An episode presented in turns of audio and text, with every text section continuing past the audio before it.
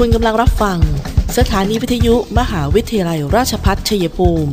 กระจายเสียงในระบบ FM Stereo Multiplex 98 MHz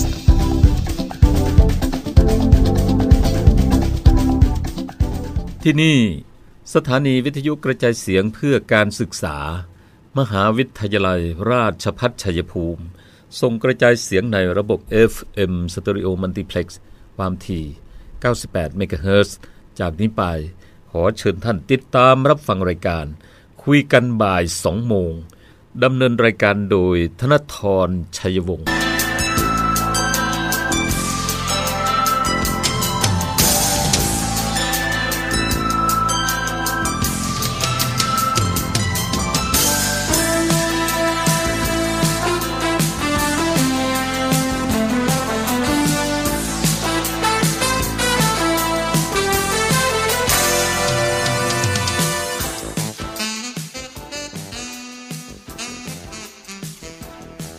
สวัสดีค่ะทุกฝั่งคะต้อนรับเข้าสู่ช่วงเวลาของรายการคุยกันบ่าย 2 โมงนะคะ วันนี้พบกันจันทร์ที่ 20 กันยายนพุทธศักราช 2564 ค่ะ ดิฉันตุกธนทรทำหน้าที่ดำเนินรายการ FM 98 MHz สถานีวิทยุมหาวิทยาลัยราชภัฏชัยภูมินะคะ และติดตามทางหน้าแฟนเพจ Facebook CPRU Radio 98 MHz อีกช่องทางหนึ่ง และที่พอดแคสต์คุยกันบ่าย 2 โมงค่ะทุกฝั่งไปให้กำลังใจกันด้วยนะคะ วันนี้กับชาวราชพัฒชัยภูมิค่ะ เราแจ้งปิดโรงพยาบาลสนามแห่งที่ 3 มหาวิทยาลัยราชพัฒชัยภูมิ แต่ยังคงสภาพการใช้งานไว้ก่อนนะคะ แล้วก็ปิดศูนย์รับบริจาค มหาวิทยาลัยราชภัฏชัยภูมิ ตั้งแต่วันที่ 17 กันยายนเป็นต้นไป ส่วนท่านที่ต้องการบริจาคสำหรับโรงพยาบาลสนาม 2. สามารถติดต่อโดยตรงที่โรงพยาบาลชัยภูมิค่ะ แล้วก็อีกอันหนึงที่ต้องแจ้งกันก็คือเปิดประตูหนึ่งสำหรับบุคลากรแล้วก็ผู้ที่มาติดต่อราชการนะคะ เริ่มกันตั้งแต่วันนี้เป็นต้นไปค่ะ 20 กันยายน โดยต้องปฏิบัติตามมาตรการป้องกันโควิด -19 อย่างเคร่งครัดนะคะทุกฟังมีข้อมูลสอบถามเพิ่มเติมได้ที่ศูนย์ประสานโควิด -19 มหาวิทยาลัยราชภัฏชัยภูมิ หรือที่หน่วยประชาสัมพันธ์กองกลาง หรือที่งานอาคารสถานที่ค่ะ อย่างกองกลางนี่ก็ต่อศูนย์นะคะ หลังจากที่กฎหมายเลขตรงที่มหาวิทยาลัยราชภัฏชัยภูมิแล้ว แล้วก็ที่อาคารสถานที่อาคารและสถานที่คือต่อ 1000 ค่ะ นี่ก็เป็นข่าวฝากประชาสัมพันธ์จากราชภัฏชัยภูมินะคะ แล้วก็มีประกาศแจ้งเตือนประชาชนนะคะที่ไปซื้อสินค้า แล้วก็ใช้บริการที่ร้านภูเขียวการเกษตรบ้านแค่ หมู่ 5ตำบลผักปังอำเภอภูเขียวจังหวัดชัยภูมิ ตั้งแต่วันที่ 4-12 กันยายน 2564 ค่ะ ให้เฝ้าระวังอาการ หากมีอาการไข้ ไอ เจ็บคอ มีน้ำมูก หายใจหอบเหนื่อย จมูกไม่ได้กลิ่น ลิ้นไม่รับรส ให้ติดต่อโรงพยาบาลหรือว่าโรงพยาบาลส่งเสริมสุขภาพตำบลใกล้บ้านนะคะ เพื่อประเมินความเสี่ยง รับการตรวจหาเชื้อโควิด -19 ผู้สัมผัสเสี่ยงสูงก็คือ ผู้สัมผัสใกล้ชิดในสถานที่ และเวลาเดียวกันกับผู้ป่วยโดยไม่สวมหน้ากากอนามัยค่ะ ถ้าท่านมีแบบนี้ก็คือท่านต้องเป็นผู้เสี่ยงสูงและก็คำว่าผู้สัมผัสเสี่ยงสูงย้ำกันนะคะก็คือ คนที่อยู่บ้านเดียวกันกับผู้ป่วย พูดคุยกับผู้ป่วยในระยะ 1 เมตร เกิน 5 นาที ถูกผู้ป่วยไอจามรด อยู่ในสถานที่แออัดร่วมกับผู้ป่วยในระยะ 1 เมตร เกิน 5 นาที ส่วนผู้สัมผัสเสี่ยงต่ำนะคะให้ปฏิบัติตามแนวทางป้องกันควบคุมโรค สวมหน้ากากล้างมือ เว้นระยะห่าง สังเกตอาการตนเอง 14 วัน นี่ก็เป็นมาตรการที่ท่องไว้เลยนะคะ ส่วนที่จะมาควบคู่กันไป ในช่วงนี้ก็จะมีทั้งภาพโปสเตอร์ อินโฟกราฟิกการประชาสัมพันธ์คึกคักกันแล้วนะคะตอนนี้ก็คือการเลือกตั้งอบตนะคะ28 พฤศจิกายน 2564 เวลา 8นาฬิกาถึง 17นาฬิกา เข้าคูหารับบัตร2ใบ บัตรสมาชิกกากบาทได้ไม่เกินจำนวนสมาชิกที่แต่ละเขตเลือกตั้งนั้นพึงมี แล้วก็บัตรนายกกากบาทได้หมายเลขเดียวนะคะ ทุกเสียงคือพลังเลือกตั้งสุจริตใช้สิทธิ์โปร่งใสค่ะ ก็เป็นข้อมูลที่ทางสำนักงานกรกตฝากประชาสัมพันธ์กันมานะคะดูคึกคักกันมากเลย ช่วงนี้ อีก ไปกันต่อนะคะ เรื่องที่ตอนนี้ประเทศไทยก็วางแผนกันไว้เลยว่า เป้าหมายในการให้บริการฉีดวัคซีนในช่วงเดือนตุลาคมที่เจะถึงเนี่ยนะคะ ครอบคลุมประชากรทั้งหมดอย่างน้อยร้อยละ 50 ทุกจังหวัดเลยค่ะ ซึ่งเป้าหมายที่ว่านี้ว่าในช่วงเดือนตุลาคม จะครอบคลุมประชากรทั้งหมดอย่างน้อยร้อยละ 50 ทุกจังหวัด อย่างน้อย 1อำเภอ ครอบคลุมร้อยละ 70 และมีต้นแบบโควิดฟรีแอเรีย นั่นหมายถึงการครอบคลุมร้อยละ 80 อย่างน้อย 1 พื้นที่ ครอบคลุมกลุ่มผู้สูงอายุ ผู้ที่มีโรคเรื้อรัง 7 กลุ่มโรค และหญิงตั้งครรภ์ให้มากที่สุด ประชากรกลุ่มอื่นๆ ตามที่คณะกรรมการโรคติดต่อจังหวัดได้จัดสรรนะคะ ซึ่งฉีดวัคซีนให้ครบทั้ง 2 เข็ม ขยายฉีดกลุ่มอายุตั้งแต่ 12 ปีขึ้นไป กระตุ้นเข็ม 3 ให้กับผู้ที่ได้รับฉีดวัคซีนซิโนแวคค รบ 2 เข็มแล้ว แล้วก็พื้นที่เศรษฐกิจเศรษฐกิจและควบคุมการระบาด นี่ก็เป็นแผนของการฉีดวัคซีนในเดือนตุลาคมนะคะว่าจะครอบคลุมไปถึงกลุ่มไหนกันบ้างค่ะ แล้วเดี๋ยวจะมีคำนิยามที่ผู้ที่จะได้รับชุดตรวจโควิด ATK นะคะว่าที่จะรับจากสปสชฟรีเนี่ยนะคะเขาเริ่มแจกกันแล้ว ว่าคือใครกันบ้างนะคะ เดี๋ยวช่วงหน้ายังมีเรื่องที่น่าสนใจ มาฝากท่านฟังกันอีกเยอะนะคะ ไม่ว่าจะเป็นทบทวนกันเหมือนทบทวนแหละนะคะ อยู่กับโควิด ต้องอยู่ให้ได้ อยู่ยังไงอยู่ให้ปลอดภัยนะคะ เดี๋ยวเราจะกลับมาในช่วงหน้าค่ะ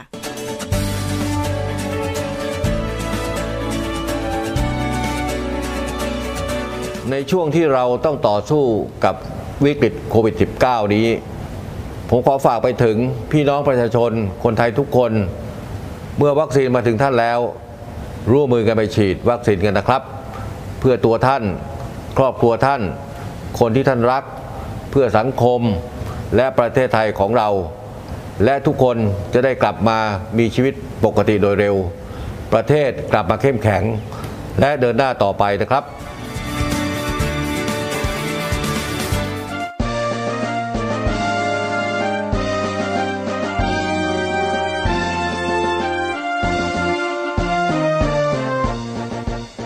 สำนักงานคณะกรรมการป้องกันและปราบปรามการทุจริตแห่งชาติหรือปปช ประกาศผลการประเมินคุณธรรมและความโปร่งใส ในการดำเนินงานของหน่วยงานภาครัฐ ITA ประจำปีงบประมาณ 2564 มหาวิทยาลัยราชภัฏชัยภูมิได้รับคะแนนเป็นที่ 1 ระดับ double A ได้คะแนน 98.17 ระดับ double A คะแนนเพิ่มจากปีที่ผ่านมาบวก 1.80 ได้คะแนนเป็นที่หนึ่งของกลุ่มมหาวิทยาลัยราชภัฏภาคตะวันออกเฉียงเหนือ ได้คะแนนเป็นที่สองของกลุ่มมหาวิทยาลัยราชภัฏทั่วประเทศ และคะแนนเป็นที่สามของสถาบันอุดมศึกษาทั่วประเทศที่ยอมรับของสังคม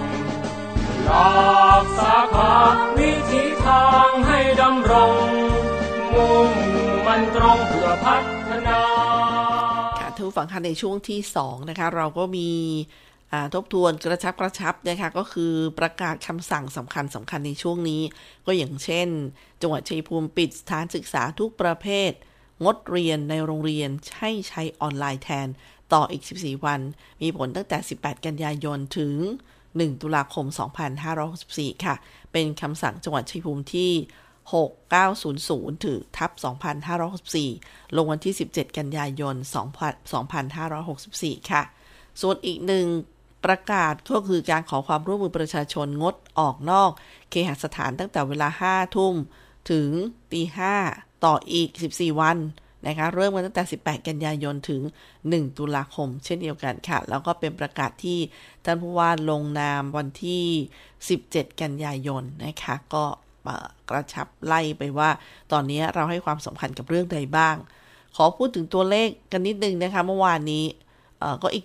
145 รายสำหรับรายใหม่นะคะ ซึ่งก็มีอำเภอคอนสวรรค์ 15 ราย เนินสง่า 3จัตุรัส 2 เทพสถิต 2บำเหน็จนรงค์2หนองบัวแดง 1 ย้ำก่อนนะคะว่าเป็นตัวเลขของเมื่อวานนี้ เพราะว่าอยากจะพูดตัวเลขที่ตอนนี้ยอดป่วยสะสมของจังหวัดชัยภูมิเราเป็นหลักหมื่นแหละนะคะ คือหมื่น191 ราย กำลังรักษาตัวอยู่ 1,839 ราย ในเรือนจำ 1,406 ราย รักษาหายแล้ว 8,269 ราย แล้วก็เสียชีวิตสะสม 83 รายนะคะ ก็คร่าวๆเป็นตัวเลขณนะเมื่อวานนี้นะที่เราติดวันหยุดกันไปเนี่ยก็จะมีเรื่องของตัวเลขที่เราติดตามกันอยู่นะคะ สถานการณ์ก็ยังคงต้องดูแลตัวเองดูแลสังคมและชุมชน มาดูกันค่ะว่าเราจะช่วยกันป้องกันกันยังไง สูตรเดิมในงานที่พาเราให้รอดพ้นแล้วก็ปลอดภัยกันไปตลอด อันแรกเลยคือ use mask สวมหน้ากากนะคะเว้นระยะห่าง keep distancing หมั่นล้างมือ wash your hand แล้วก็ออกจากบ้านเท่าที่จำเป็นค่ะ แล้วที่สำคัญคือต้องฉีดวัคซีนโควิด -19 นะคะ หลาย ๆ ท่านบอกแบบฟังอ่านโซเชียลที่ลอยไปลอยมานะคะทำให้ไม่กล้าฉีดก็เยอะนะดิฉันจะบอกว่าจริง ๆ แล้วผลข้างเคียงเนี่ยมันเกิดน้อยมากนะคะแต่ว่ามันมีข้อสังเกตที่ที่ถ้าเกิดขึ้นนะคะจาก 4 วันถึง 30 วันของของการไปรับวัคซีนมาแล้วเนี่ยเราก็รีบพบแพทย์นะคะตามอาการที่กังวลเนี่ยแล้วก็มันก็จะรับการรักษาและแก้ไขกันได้ค่ะ ส่วนท่านที่อยากมีคำถามหรือว่าสอบถาม ศูนย์ประสานงานข้อมูลหมอพร้อมก็ที่ 02 792 2333 02 792 2333 ค่ะอะ ตอนนี้ก็ไปอีกนะคะ เพื่อจะพากันว่าอธิบดีกรมควบคุมโรค ท่านบอกว่า จะฉีดวัคซีนกระตุ้นเข็มที่ 3 ให้กับผู้ที่ฉีดวัคซีนซิโนแวคครบ 2 เข็ม ตั้งแต่ช่วงเดือนมีนาคมและพฤษภาคมที่ผ่านมา เนื่องจากภูมิคุ้มกันเริ่มลดลง หลังฉีดได้ 3-6 เดือนค่ะ ซึ่งประชาชนก็จะได้รับข้อข้อความ SMS ผ่านทางแอปพลิเคชันหมอพร้อม หรือว่าลงทะเบียนที่สถานพยาบาลเดิม โดยไม่ต้องเสียค่าใช้จ่ายนะคะสำหรับการกระตุ้นเข็มที่ 3 ค่ะ ส่วนกรมควบคุมโรคนะคะเชิญชวนประชาชน 7 กลุ่มเสี่ยง ฉีดวัคซีนป้องกันโรคไข้หวัดใหญ่ด้วยนะคะ วัคซีนไข้หวัดใหญ่มีความจำเป็นแม้จะฉีดวัคซีนโควิด -19 แล้ว เนื่องจากเป็นเชื้อไวรัสคนละชนิดกัน กลุ่มเสี่ยงควรได้รับวัคซีนทั้ง 2 ชนิดค่ะ แล้วก็ฉีดห่างกัน 2 สัปดาห์ เพื่อลดความรุนแรงของโรค และลดความเสี่ยงของโรคปอดบวม ขอรับการฉีดวัคซีนได้ที่โรงพยาบาลของรัฐใกล้บ้าน หรือที่สถานพยาบาลเอกชนที่เข้าร่วมโครงการ หลักประกันสุขภาพแห่งชาติ ตั้งแต่บัดนี้จนถึงวันที่ 31 ธันวาคม 2564 โดยไม่เสียค่าใช้จ่ายนะคะ แล้วก็อย่าลืมสวมหน้ากากเว้นระยะห่างหมั่นล้างมือค่ะหอการค้าจังหวัดชัยภูมินะคะ ได้เปิดจองวัคซีนซิโนฟาร์ม ระยะที่ 3 ครั้งที่ 2 เป็นวัคซีนทางเลือกสำหรับประชาชนค่ะ อัตราค่าวัคซีนซิโนฟาร์ม 1,800 บาทต่อ 2 โดส ราคานี้รวมค่าหัตถกรรมทางหัตถการทางการแพทย์แล้วนะคะ เปิดจอง 15-21 กันยายน 2564อะก็พรุ่งนี้วันสุดท้ายนะคะนี่สำหรับของหอการค้าค่ะ สนใจติดต่อหอการค้าจังหวัดชัยภูมิ 044811511 044811511 และที่ 0897171007 0897171007 นะคะอันนี้เป็นที่ทางหอการค้าให้บริการเปิดจองวัคซีนซิโนฟาร์มระยะที่ 3 ครั้งที่ 2 อัตราค่าวัคซีนซิโนฟาร์ม 1,800 บาทต่อ 2 โดสนะคะอันนี้ก็พรุ่งนี้วันสุดท้าย ใครได้ยินก็บอกต่อกันไปด้วย มีหมายเหตุมาด้วยนะคะว่าขอสวนสิทธิ์หากจองไม่ถึง 150 คน หอการค้าจังหวัดชัยภูมิขอยกเลิก ตามเงื่อนไขของราชวิทยาลัยจุฬาภรณ์นะท่านผู้ฟังก็ให้รับทราบตามเงื่อนไขนี้ด้วย อีกอันนึงนะคะ เมื่อวันศุกร์สุดสัปดาห์เนี่ยดิฉันได้รายงานมาแล้ว แต่ว่านี่เป็นคิว เป็นเรื่องของโรงพยาบาลชัยชัยภูมิราม ที่เปิดจองอพร้อมชำระเงินรอบ 3สำหรับวัคซีนทางเลือกซิโนฟาร์ม สำหรับท่านที่ยังไม่เคยรับวัคซีนโควิด -19 ตั้งแต่บัดนี้ไปถึง 25 กันยายน 2564 นะคะ คือเที่ยงวันของ 14 ไปถึงเที่ยงวัน 25 ซึ่งคาดว่าจะได้รับวัคซีนในเดือนตุลาคมนี้ค่ะ ราคาวัคซีนอยู่ที่ 2,200 บาทต่อ 2 เข็มนะคะต่อท่านรวมค่าบริการแล้วเช่นเดียวกัน ก็ลงทะลงทะเบียนผ่านระบบการลิงก์ที่ระบุในโปสเตอร์นี้ด้วยนะคะไม่รับแจ้ง ความประสงค์ผ่านช่องทางอื่น แต่ว่าท่านฟังสามารถสอบถามได้ที่ โรงพยาบาลชัยภูมิราม 044 813 666 044 813 666 ถึง 74 ค่ะท่านผู้ฟังคะอีกสักหนึ่งข่าวส่งท้ายช่วงนี้ก็คือ วัคซีนโควิด -19 เนี่ย ทางท่านอธิบดีกรมควบคุมโรคบอกว่า วัคซีนที่ใช้ในประเทศไทยตอนนี้นะคะ มีอยู่ 4 ชนิด คือซิโนแวค ซิโนฟาร์มแอสตราเซเนกาและไฟเซอร์ค่ะ ซึ่งทั้ง 4 ชนิดเนี่ย ผ่านการรับรองทั้งประสิทธิภาพและความปลอดภัย จากองค์การอนามัยโลกหรือ WHO และสำนักงานคณะกรรมการอาหารและยาของไทยด้วยนะคะ ให้มั่นใจ ส่งท้ายกันก่อนช่วงนี้ พักสักครู่เดียวเดี๋ยวกลับมาใหม่ค่ะ มหาวิทยาลัยราชภัฏชัยภูมิ เปิดรับสมัครนักศึกษาหลักสูตร วิศวกรรมศาสตร์ สาขาวิชาวิศวกรรมการผลิต โดยมุ่งเน้น ในการเพิ่มทักษะความรู้ด้านวิศวกรรมศาสตร์ ให้กับนักศึกษา ในระดับวิชาชีพชั้นสูง ทางด้านวิศวกรรมศาสตร์ ขยายโอกาสทางการศึกษา ด้านวิศวกรรมศาสตร์ ให้กับเยาวชนในท้องถิ่น และพื้นที่ใกล้เคียง เพิ่มศักยภาพแก่ประชาชนในท้องถิ่น ให้ดำรงชีพ โดยพึ่งพาตนเองพร้อมทั้งเสริมสร้างสมรรถนะในวิชาชีพอย่างเป็นรูปธรรม สอบถามโทร 085 102 0491 087 456 9889 และ 082 453 3052 หรือที่เว็บไซต์ cpru.ac.th มิติใหม่แห่งการศึกษา มหาวิทยาลัยราชภัฏชัยภูมิ มุ่งสร้างบัณฑิตคุณภาพ จากอุตสาหกรรมภูมิภาค สู่อุตสาหกรรมอาเซียน และส่งเสริมการพัฒนาท้องถิ่น ท่านฟังคะช่วงที่ 3 กับคุยกันบ่าย 2 โมงนะคะมายังยังอยู่กับเรื่องของเออเตือนกันเรื่องกินหมูดิบ เสี่ยงหูดับกันนะคะ เพราะว่าโรคไข้หูดับเนี่ยเกิดจากการกินเนื้อหมูดิบ หรือว่าเลือดหมูสุกๆ ดิบๆ ที่มีเชื้อเซปโตคอคคัสซูอีสปนเปื้อนอยู่ นอกจากกินเนื้อดิบแล้วเชื้อนี้เนี่ยยังสามารถเข้าทางบาดแผลแล้วก็รอยถลอกขีดข่วนตามร่างกาย หรือว่าทางเยื่อบุตาได้ด้วยค่ะ เตือนนะคะผู้ที่ชอบกินหมูดิบ อย่างเช่นลาบเลือดดิบ เนื้อหมูสุกๆดิบๆนะคะแล้วก็ลู่ใช่ไหมเรียกลู่หรือผู้ที่มีความเชื่อว่ามะนาวบีบให้หมูสุกโดยไม่ต้องลวก ในน้ำเดือดอะไรอย่างเงี้ยนะคะเป็นความเชื่อที่ผิดค่ะ ระวังป่วยเป็นโรคไข้หูดับทำให้ปวดศีรษะรุนแรง เวียนศีรษะจนทรงตัวไม่ได้ อาเจียนถ่ายเหลว คอแข็ง ผู้ป่วยส่วนใหญ่สูญเสียการได้ยิน ถึงขั้นหูหนวกถาวร ข้ออักเสบ เนื้อเยื่อใต้ผิวหนังติดเชื้อ แล้วก็อาจรุนแรงติดเชื้อในกระแสเลือด จนเสียชีวิตได้ค่ะ นายแพทย์ธีรวัตรวลัยเสถียรผู้อำนวยการสำนักงานป้องกันควบคุมโรคที่ 9 นครราชสีมานะคะได้กล่าวถึงสถานการณ์โรคไข้หูดับในเขตสุขภาพที่ 9 ตั้งแต่วันที่ 1 มกราคมปีนี้ไปมาถึง 24 มีนาคม มีรายงานผู้ป่วยจำนวน 10 ราย ไม่มีผู้เสียชีวิต โดยแยกเป็นจังหวัดนครราชสีมา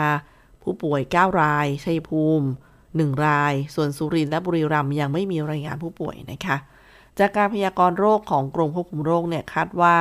ในช่วงนี้มีโอกาสพบผู้ป่วยไข้หูดับเพิ่มขึ้น จึงขอเตือนให้ประชาชนระมัดระวังอย่ากกินเนื้อหมูหรือว่าเลือดหมูดิบ โดยเฉพาะในช่วงนี้มีงานเลี้ยงงานบุญต่างๆ ซึ่ง ผู้มีโอกาสเสี่ยงเป็นโรคไข้หูดับ ก็อย่างเช่น ผู้ที่สัมผัสกับหมูที่ติดโรคโดยตรง เช่น ผู้เลี้ยงสัตว์ คนทำงานในโรงฆ่าสัตว์ ผู้จำหน่ายเนื้อสัตว์ คนชำแหละเนื้อหมู และผู้ที่กินเนื้อหมูปรุงสุกๆดิบๆนะคะโรคไข้หูดับติดต่อกันผ่านทางบาดแผลรอยถลอก ทางเยื่อบุตาจากการกินเนื้อหมูดิบปรุงไม่สุกกินเลือดหมูดิบทำให้มีไข้สูงปวดศีรษะรุนแรง เวียนศีรษะจนทรงตัวไม่ได้ อาเจียนถ่ายเหลวคอแข็ง ซึ่งผู้ป่วยส่วนใหญ่สูญเสียการได้ยินถึงขั้นหูหนวกถาวร ข้ออักเสบ เนื้อเยื่อใต้ผิวหนังติดเชื้อ รุนแรงถึงติดเชื้อในกระแสเลือดจนเสียชีวิตได้ค่ะ จากการสอบสวนโรคนะคะในเขตสุขภาพที่ผ่านมามีผู้ป่วยเป็นโรคหูดับ โดยผู้ป่วยมีอาชีพขายก๋วยเตี๋ยวน้ำตก ไม่ใส่ถุงมือเวลาปรุงอาหาร เมื่อบีบเลือดดิบกับตะไคร้ทำให้มีแผลที่มือทำให้ติดเชื้อโรคหูดับได้ ซึ่งคุณหมอก็บอกว่า กล่าวถึงวิธีป้องกันก็คือ 1. ผู้ที่เลี้ยงสุกรควรใส่รองเท้า แล้วก็ถุงมือทุกครั้งเมื่อเข้าไปทำงานในคอกสุกร ล้างมือทุกครั้งหลังสัมผัสสุกร 2. ผู้ที่ทำงานในโรงฆ่าสัตว์ ควรสวมเสื้อผ้าที่ปกปิดมิดชิด ใส่รองเท้าบูทและถุงมือ เพื่อหลีกเลี่ยงการสัมผัสกับสุกรโดยตรง 3. ผู้จำหน่ายเนื้อสัตว์ ควรจำหน่ายเนื้อหมูที่มาจากโรงฆ่าสัตว์ที่ได้มาตรฐานทำความสะอาดแผงด้วยน้ำยาฆ่าเชื้อทุกวันหลังเลิกขาย แล้วก็เก็บเนื้อหมูที่ขายในอุณหภูมิที่ต่ำกว่า 10 องศาเซลเซียส 4. ผู้บริโภคควรรับประทานหมูที่ปรุงสุกเท่านั้น หากกินเนื้อหมูหรือว่าเลือดหมูที่ปรุงไม่สุก แล้วมีไข้สูงปวดศีรษะอย่างรุนแรง เวียนศีรษะจนทรงตัวไม่ได้ อาเจียน คอแข็ง หูหนวก ท้องเสีย ปวดเมื่อยกล้ามเนื้อ ให้รีบไปพบแพทย์ทันทีค่ะ แล้วก็แจ้งประวัติการกินหมูดิบให้ให้คุณหมอทราบ จึงจะซึ่งจะช่วยลดอัตราการหูหนวก และการเสียชีวิตได้นะคะ สอบถามเพิ่มเติมที่สายด่วนกรมควบคุมโรค 1422 ค่ะท่านผู้ฟัง แล้วก็ยังมีรณรงค์ไปถึงขนาดที่ว่างานบุญงานบวชเลี่ยงได้เลี่ยงนะคะอย่ากกินหมูดิบ เสียงหูดับอะไรประมาณนี้ค่ะตอนนี้กรมควบคุมโรคได้เผยถึงผู้ป่วยโควิดที่รักษาหาย ไม่มีเชื้อไวรัสในร่างกายแล้วเนี่ย อาจมีอาการหลงเหลืออยู่ที่เรียกว่าลองโควิด ได้ในช่วง 1-3 เดือนแรกค่ะ พบได้ร้อยละ 30-50 ของผู้ป่วยโดยเฉพาะกลุ่มผู้ป่วยรุนแรงอาอาการจะแตกต่างกันอย่างเช่น มีไข้ปวดศีรษะ การรับรู้กลิ่นหรือว่ารสชาติลดลงหายใจไม่อิ่ม ปวดกล้ามเนื้อเหนื่อยล้า สาเหตุส่วนใหญ่เกิดจากความเครียดสะสม แนะนำให้ไปพบแพทย์นะคะเพื่อหาสาเหตุค่ะ เมื่อวันที่ 16 กันยายน นายแพทย์โสพล เอมสุริถาวร รองอธิบดีกรมควบคุมโรคกระทรวงสาธารณสุขนะคะ ได้กล่าวว่า ขณะนี้แนวโน้มผู้ป่วยโควิด -19 ที่รักษาหายรายวันเนี่ยมีจำนวนเพิ่มขึ้น สูงกว่าผู้ติดเชื้อรายใหม่ สะท้อนถึงคุณภาพระบบการดูแลรักษายอดผู้ป่วยสะสมตั้งแต่ 1 เมษายนปีนี้จนถึงวันนี้เนี่ยอยู่ที่ 1 ล้าน4แสน5,374 ราย หลายรายแม้จะหายป่วย และตรวจไม่พบเชื้อไวรัสในร่างกายแล้วนะคะ แต่อาจจะยังมีอาการหลงเหลืออยู่ ซึ่งองค์การอนามัยโลก หรือ WHO เนี่ยเรียกอาการที่เกิดขึ้นนี้ว่าภาวะลองโควิดก็มาจากภาษาอังกฤษที่แบบว่ายาว L O N G ลองโควิดนะคะ หรืออาการหลงเหลือของเชื้อโควิด -19 ระยะยาว ซึ่งสามารถพบภาวะนี้ได้ทั่วโลก ส่วนใหญ่จะมีอาการหลังจากหายป่วยในช่วง 1-3 เดือนแรก พบได้ร้อยละ 30-50 ของผู้ป่วยโรคโควิด -19 จึงไม่ต้องตกใจหรือว่ากังวลใจแต่อย่างใดค่ะ ทางด้านนายแพทย์จักรรัตน์พิทยาวงอานนท์ผู้อำนวยการกองระบาดวิทยาได้กล่าวเพิ่มเติมนะคะว่าอาการของภาวะลองโควิดเนี่ยแสดงออกได้ทั้งทางร่างกายและจิตใจ ผู้ป่วยแต่ละรายจะมีอาการแตกต่างกัน ไม่มีลักษณะตายตัว เช่น ไอ มีไข้ ปวดศีรษะ การรับรู้กลิ่นหรือว่ารสชาติลดลง เจ็บหน้าอกหายใจไม่อิ่ม เหนื่อยล้า ปวดข้อหรือว่ากล้ามเนื้อท้องเสีย เกิดจากการที่ภูมิคุ้มกันร่างกายลดลง และบางรายเนี่ยอาจมีอาการทางจิตใจเช่น วิตกกังวล สมาธิสั้นลง ซึมเศร้าร่วมด้วย โดยผู้ป่วยโควิด -19 กลุ่มสีแดง หรือว่าผู้ป่วยที่มีอาการรุนแรง จะมีอาการโอกาสเกิดภาวะลองโควิดสูงกว่า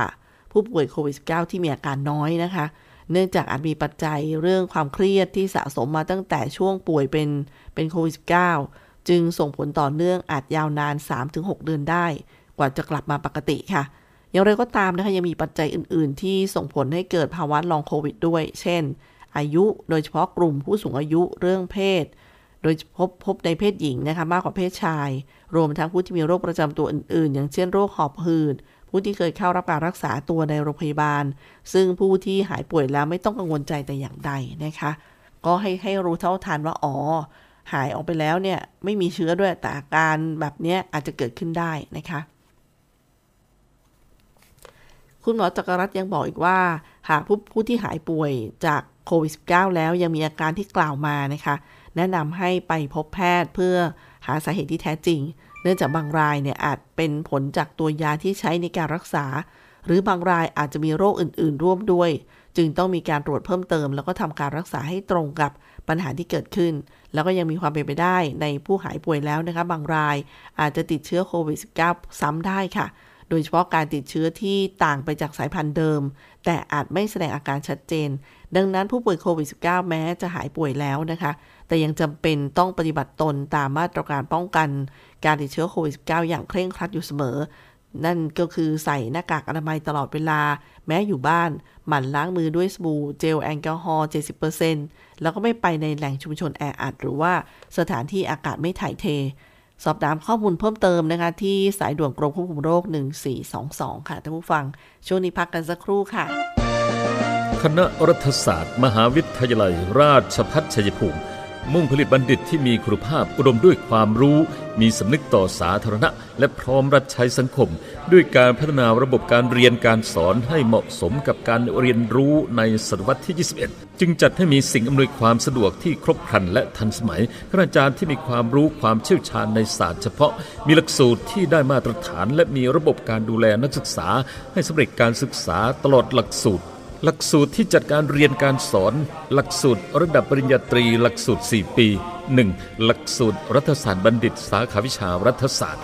2. หลักสูตรรัฐประศาสนศาสตร์บัณฑิต สาขาวิชา รัฐประศาสนศาสตร์ 3. หลักสูตรนิติศาสตร์บัณฑิต สาขาวิชานิติศาสตร์ 4. หลักสูตรศิลปศาสตร์บัณฑิต สาขาวิชา สหวิทยาการเพื่อการพัฒนาท้องถิ่น หลักสูตรระดับบัณฑิตศึกษา หลักสูตร 2 ปี 1. หลักสูตรรัฐประศาสนศาสตร์ มหาบัณฑิต สาขาวิชา รัฐประศาสนศาสตร์ 2. หลักสูตรศิลปศาสตร์ มหาบัณฑิต สาขาวิชา ยุทธศาสตร์การพัฒนา สิ่งสนับสนุนการศึกษาที่เหมาะสมกับการเรียนรู้ในศตวรรษที่ 21 1. ห้องเรียนคุณภาพ Smart Classroom ที่ทันสมัย เทียบเท่ามหาวิทยาลัยชั้นนำ 2. ห้องสมุดที่มีทรัพยากรสารสนเทศครบครัน 3. ห้องคอมพิวเตอร์สำหรับการสืบค้นและการศึกษาด้วยตนเอง 4. ระบบการให้คำปรึกษาระหว่างคณาจารย์และนักศึกษา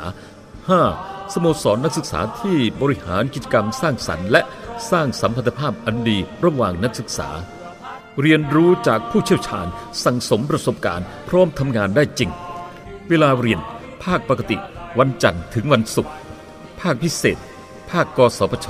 วันเสาร์และวันอาทิตย์ แนวทางการประกอบอาชีพ 1. ข้าราชการสังกัดกระทรวงกรมกองต่างๆ 2. ข้าราชการตุลาการ 3. ข้าราชการสังกัดท้องถิ่น 4. พนักงานรัฐวิสาหกิจ 5. พนักงานเอกชน 6. นักวิจัย นักวิชาการ อาจารย์มหาวิทยาลัย 7. ผู้ประกอบการอิสระ คณะรัฐศาสตร์ มหาวิทยาลัย ราชภัฏชัยภูมิ โทรศัพท์ 044 815 111 ต่อ 1300 หรือที่เว็บไซต์ cpru ac.th ยิ่งวันยิ่งค่ะท่านผู้ฟังคะช่วงนี้กับคุยกันบ่ายสองโมงนะคะ ต้องเชิญชวนกันร่วมแสดงความยินดี ในนามของชาวราชพัฒชัยภูมินะคะทางซึ่งทางกระทรวงศึกษาธิการเนี่ยค่ะเราก็สมาคม กรรมการสถานศึกษาขั้นพื้นฐานแห่งประเทศไทย ขอร่วมแสดงความยินดีกับรองศาสตราจารย์ ดร เกรียงศักดิ์โชควรกุล ในโอกาสที่ได้รับการสรรหาและคัดเลือกผลการปฏิบัติงานดีเด่นจากสถานศึกษาทั่วประเทศ ให้ได้รับรางวัล เชิดชูเกียรติยศ และคุณงามความดี ประธานคณะกรรมการสถานศึกษาดีเด่นระดับประเทศ และรับเกียรติเข้ารับโล่รางวัลเกียรติยศประกาศเกียรติคุณจากท่านรัฐมนตรีว่าการกระทรวงศึกษาธิการ ดรตรีนุชเทียนทองนะคะแหมต้อง ขอแสดงความดีจริง ๆ นะคะท่านผู้ฟังค่ะก็เป็นความภาคภูมิใจของชาวราชพัฒชัยภูมิค่ะท่านผู้ฟังคะในช่วงนี้ของรายการคุยกันบ่าย2โมงค่ะ ต้องไปแสดงความดีกับสำนักงานปศุสัตว์ชัยภูมิด้วยนะคะที่ได้รับรางวัล เลิศรัฐการบริหารราชการแบบมีส่วนร่วม ในระดับดีเด่น จากคณะกรรมการพัฒนาระบบราชการ หรือกพร สาขาการบริหารราชการแบบมีส่วนร่วม ระดับดีเด่นจำนวนหนึ่งรางวัลในปี 2564 ได้แก่ผลงานรางวัลการยกระดับอาชีพการเลี้ยงไก่เนื้อ เกษตรกรจังหวัดชัยภูมิสู่ความยั่งยืน ประเภทรางวัลสำริดผลประชาชนมีส่วนร่วม และประเภทรางวัลให้กับ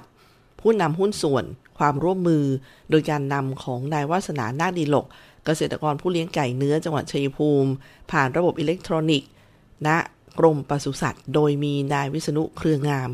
รองนายกรัฐมนตรีเป็นประธานในพิธีมอบรางวัลค่ะท่านผู้ฟังคะขอแสดงความยินดีกับทีมงาน แล้วก็เกษตรกรตัวอย่างที่เป็นหุ้นส่วนความร่วมมือด้วยนะคะนี่ก็เป็นอีกหนึ่งความภาคภูมิใจของทีมงานด้วยนะคะท่านผู้ฟังคะในวันที่ 22 กันยายนที่จะถึงเนี่ยท่านผู้ฟังคะก็จะเป็นวันหนึ่งที่ให้กับบรรดาน้องน้องหมาน้องแมว เพราะว่าสำนักงานปศุสัตว์จังหวัดชัยภูมิค่ะ จะได้ให้บริการผ่าตัดทำหมันถาวรในสุนัขและแมว พร้อมฉีดวัคซีนป้องกันโรคพิษสุนัขบ้าฟรี เนื่องในวันพิษสุนัขบ้าโลก หรือ World Rabies Day 2021 ในวันที่ 22 กันยายนนี้นะคะ ที่ศูนย์เยาวชนเทศบาลเมืองชัยภูมิ เริ่มลงทะเบียนตั้งแต่เวลา8นาฬิกา30 นาทีเป็นต้นไปค่ะ วันพิษเอ่อวันพิษสุนัขบ้าโลกนะคะ World Rabies Days ปีนี้ 22 กันยายนอยู่ที่ศูนย์เยาวชนนะคะ ซึ่งเราก็จะมีบริการผ่าตัดทำหมันถาวรในสุนัขและแมว บริการฉีดวัคซีนป้องกันโรคพิษสุนัขบ้านิทรรศการให้ความรู้เรื่องโรคพิษสุนัขบ้าค่ะ เชิญชวนท่านผู้ฟังเลยนะคะสำนักงานปศุสัตว์จังหวัดชัยภูมิค่ะเผื่อท่านฟังจะได้ปรึกษาหารือเรื่องที่การเตรียมสุนัขและแมวให้พร้อมนะคะ อย่างเช่น ถ้ารู้ว่าสุนัขและแมวท้องอันนี้ไม่ควรนำไปทำหมันค่ะ แล้วก็ สุนัขและแมวแม่ลูกอ่อน ควรเขาเรียกว่าสามารถทำหมันได้นะคะ สุนัขและแมวแม่ลูกอ่อนเนี่ย เมื่อเออเขาเรียกว่าคลอดลูกได้ 2 เดือนนะต้องดูให้เขาด้วยนะคะแล้วก็ควรเตรียมอุปกรณ์ในการบังคับสัตว์ไปให้พร้อมค่ะ จะได้ไม่ยุ่งยากนะคะ อันนี้ก็ฝากด้วยในเรื่องการเตรียมน้องน้องหมา น้องแมวไปรับวัคซีนไปทำหมันเนี่ยนะคะ วันนี้เดี๋ยวเรามาส่งท้ายกันที่ เรื่องของข่าวจริงข่าวบิดเบือนข่าวปลอมที่อยู่ในกระแส แล้วเราจะได้ไปแยกด้วยกันว่าอันไหนที่เชื่อได้อะไรที่แชร์ได้อะไรไม่ควรแชร์นะคะเริ่มข่าวแรกเป็นข่าวบิดเบือนค่ะ จากกระทรวงดิจิทัลนะคะศูนย์ต่อต้านข่าวปลอม ข่าวบิดเบือนข่าวแรกบอกว่า สูตรแผนจีน ใช้ไหมข้าวโพดและกระเทียม ต้มน้ำดื่มช่วยขับนิ่วในกระเพาะปัสสาวะ จากประเด็นข้างต้นนะคะกรมการแพทย์แผนไทย และการแพทย์ทางเลือก ได้ตรวจตรวจสอบเรื่องนี้นะคะแล้วก็ชี้แจงว่า ไหมข้าวโพดตามตำรายาจีน มีส่วนช่วยขับนิ่วในกระเพาะปัสสาวะได้จริง แต่ไม่ใช้เป็นตัวยาหลัก และไม่ใช้เป็นตัวยาเดี่ยว เพื่อการรักษานิ่วในกระเพาะปัสสาวะ ส่วนกระเทียมไม่มีสรรพคุณในการรักษานิ่วในกระเพาะปัสสาวะแต่อย่างใดค่ะ ต่อด้วยประเด็นข่าวปลอมข่าวนี้นะคะ ผลิตภัณฑ์ยาแคปซูลฟ้าทะลายโจร ประจวบเฮิร์บเป็นผลิตภัณฑ์ที่ได้รับอนุญาตจากอย.กรณีผลิตภัณฑ์ยาแคปซูลฟ้าทะลายโจรประจวบเฮิร์บที่ฉลากแสดงข้อมูลยาแผนโบราณ เลขทะเบียนยาที่สอเสือขอไข่2ทับ2548 ผลิตโดยโรงงานประจวบเภสัชกรรมสมุนไพร จังหวัดสงขลา จากการตรวจสอบข้อเท็จจริง โดยสำนักงานสาธารณสุขจังหวัดสงขลานะคะ ร่วมกับสำนักงานคณะกรรมการอาหารและยา พบว่าผลิตภัณฑ์ดังกล่าวไม่ได้ขึ้นทะเบียนตำรับยากับออยค่ะ ต่อกันที่ข่าวจริง อันนี้ย้ำนะคะว่าข่าวจริง ออมสินเปิดกู้สินเชื่อบ้าน รีไฟแนนซ์บ้านพร้อมวงเงินกู้พิเศษดอกเบี้ย 0%นาน 9 เดือน กู้ปีนี้ผ่อนปีหน้า แคมเปญกู้ปีนี้นะคะกู้ปีนี้ผ่อนปีหน้าประกอบไปด้วยสินเชื่อบ้าน เพื่อไถ่ถอนจำนองจากสถาบันการเงินอื่น หรือรีไฟแนนซ์จะมีให้เลือก 2 แบบ และสินเชื่อบ้านเพื่อซื้อสร้างหรือต่อเติม ซ่อมแซมที่อยู่อาศัย โดยผู้ที่สนใจสามารถติดต่อ สาขาธนาคารออมสินทั่วประเทศได้ตั้งแต่บัดนี้เป็นต้นไปนะคะ อีกอันนึงเป็นข่าวบิดเบือนค่ะท่านฟัง ข่าวบิดเบือนที่ว่านี้ประเด็นคือกรุงไทย next นะคะที่แปลว่าต่อไปเนี่ย เปิดสินเชื่อให้ยืมเงินด่วนชำระ 250 บาทต่อเดือนนะคะยอดเงินคือ 10,000 บาท อนุมัติไวว่าอย่างนั้น กรณีที่มีเพจ Facebook และเว็บไซต์เผยแพร่ข้อมูลข้างต้นนะคะทางธนาคารกรุงไทยก็ได้ชี้แจงว่า การพาดหัวข่าวและการคำนวณตัวเลขสินเชื่อ และยอดผ่อนชำระเนี่ยมีมีความคลาดเคลื่อน เพจแล้วก็เว็บดังกล่าวเนี่ยนำข้อมูลจากสินเชื่อ 10 หมื่นสำหรับเจ้าของกิจการหรือร้านค้ารายย่อย ที่มีรายรับผ่านแอปพลิเคชันถุงเงิน ซึ่งการขอสินเชื่อต้องได้รับการเชิญชวนจากธนาคารเท่านั้นค่ะ ไปกันต่อที่ประเด็นข่าวปลอมข่าวนี้เขาบอกว่า ยาดมสมุนไพรกระชายขาว สูตรดมช่วยดักจับเชื้อโควิดก่อนลงปอด ย้ำว่าเป็นข่าวปลอมนะคะ กรณีการจำหน่ายผลิตภัณฑ์ยาดมที่แสดงสรรพคุณตามประเด็นข้างต้นจากการตรวจสอบของสำนักงานคณะกรรมการอาหารและยาพบว่าไม่มีข้อมูลผลิตภัณฑ์ดังกล่าว ในระบบฐานข้อมูลการอนุญาต ผลิตภัณฑ์สุขภาพของออยซึ่งเมื่อพิจารณาจากสูตรก็พบว่าไม่ได้มีสรรพคุณหรือว่ามีฤทธิ์ในการช่วยดักจับ หรือป้องกันการติดเชื้อไวรัสโควิด -19 แต่อย่างใดค่ะ อะส่งท้ายที่ภาพนี้กันหน่อยนะคะ เขาบอกอย่าหลงเชื่อนะ คล้ายกันเหลือเกินนะคะยิ่งมีคำว่าหมอพร้อมท่านผู้ฟังก็จะศรัทธากับแหล่งข้อมูลนี้อยู่แล้วบอกอย่าหลงเชื่อ สาธารณสุขเตือนประชาชนนะคะ เว็บไซต์หมอพร้อม .com เนี่ยไม่ใช่ของรัฐ และไม่ได้เชื่อมโยงกับแอปหมอพร้อมแต่อย่างใดค่ะ ย้ำนะคะว่าหมอพร้อมจะรองรับการใช้งานผ่านทางแอปพลิเคชันหมอพร้อม และไลน์หมอพร้อมเท่านั้นนะคะ ไม่มีเป็นเว็บไซต์หมอพร้อม .com นะท่านฟังมันคล้ายกันไปหมดค่ะ ฉะนั้นก็ให้ระมัดระวังกันให้ดี ส่งท้ายวันนี้นะคะกับช่วงของคุยกันบ่าย2โมงค่ะ ดิฉันตุกธนทรทำหน้าที่ดำเนินรายการนะคะ ขอบคุณทุกฟังด้วยที่ติดตามรับฟังไว้พบกันใหม่นะคะ วันนี้ลาไปก่อน สวัสดีค่ะ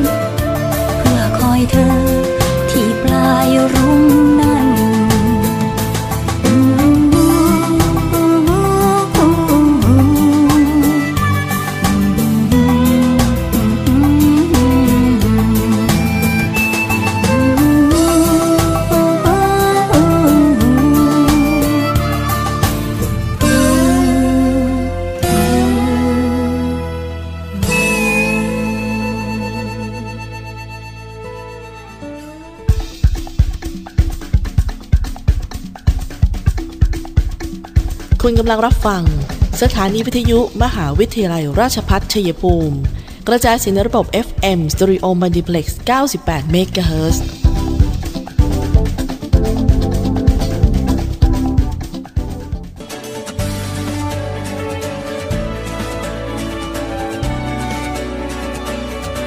ในช่วงที่เราต้องต่อสู้กับวิกฤตโควิด -19 นี้ ผมขอฝากไปถึงพี่น้องประชาชนคนไทยทุกคน เมื่อวัคซีนมาถึงท่านแล้ว ร่วมมือกันไปฉีดวัคซีนกันนะครับ เพื่อตัวท่าน ครอบครัวท่าน คนที่ท่านรัก เพื่อสังคมและประเทศไทยของเรา และทุกคนจะได้กลับมามีชีวิตปกติโดยเร็ว